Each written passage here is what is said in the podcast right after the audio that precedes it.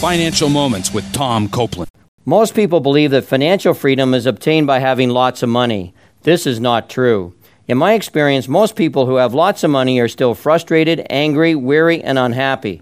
The reason? True financial freedom comes from experiencing God's peace in the area of finances. One key element in achieving God's peace is contentment.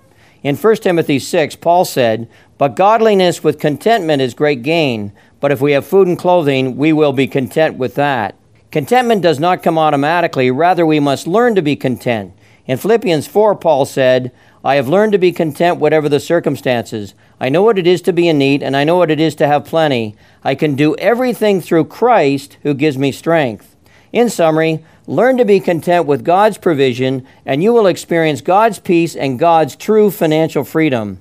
For more help, check out BibleFinance.org.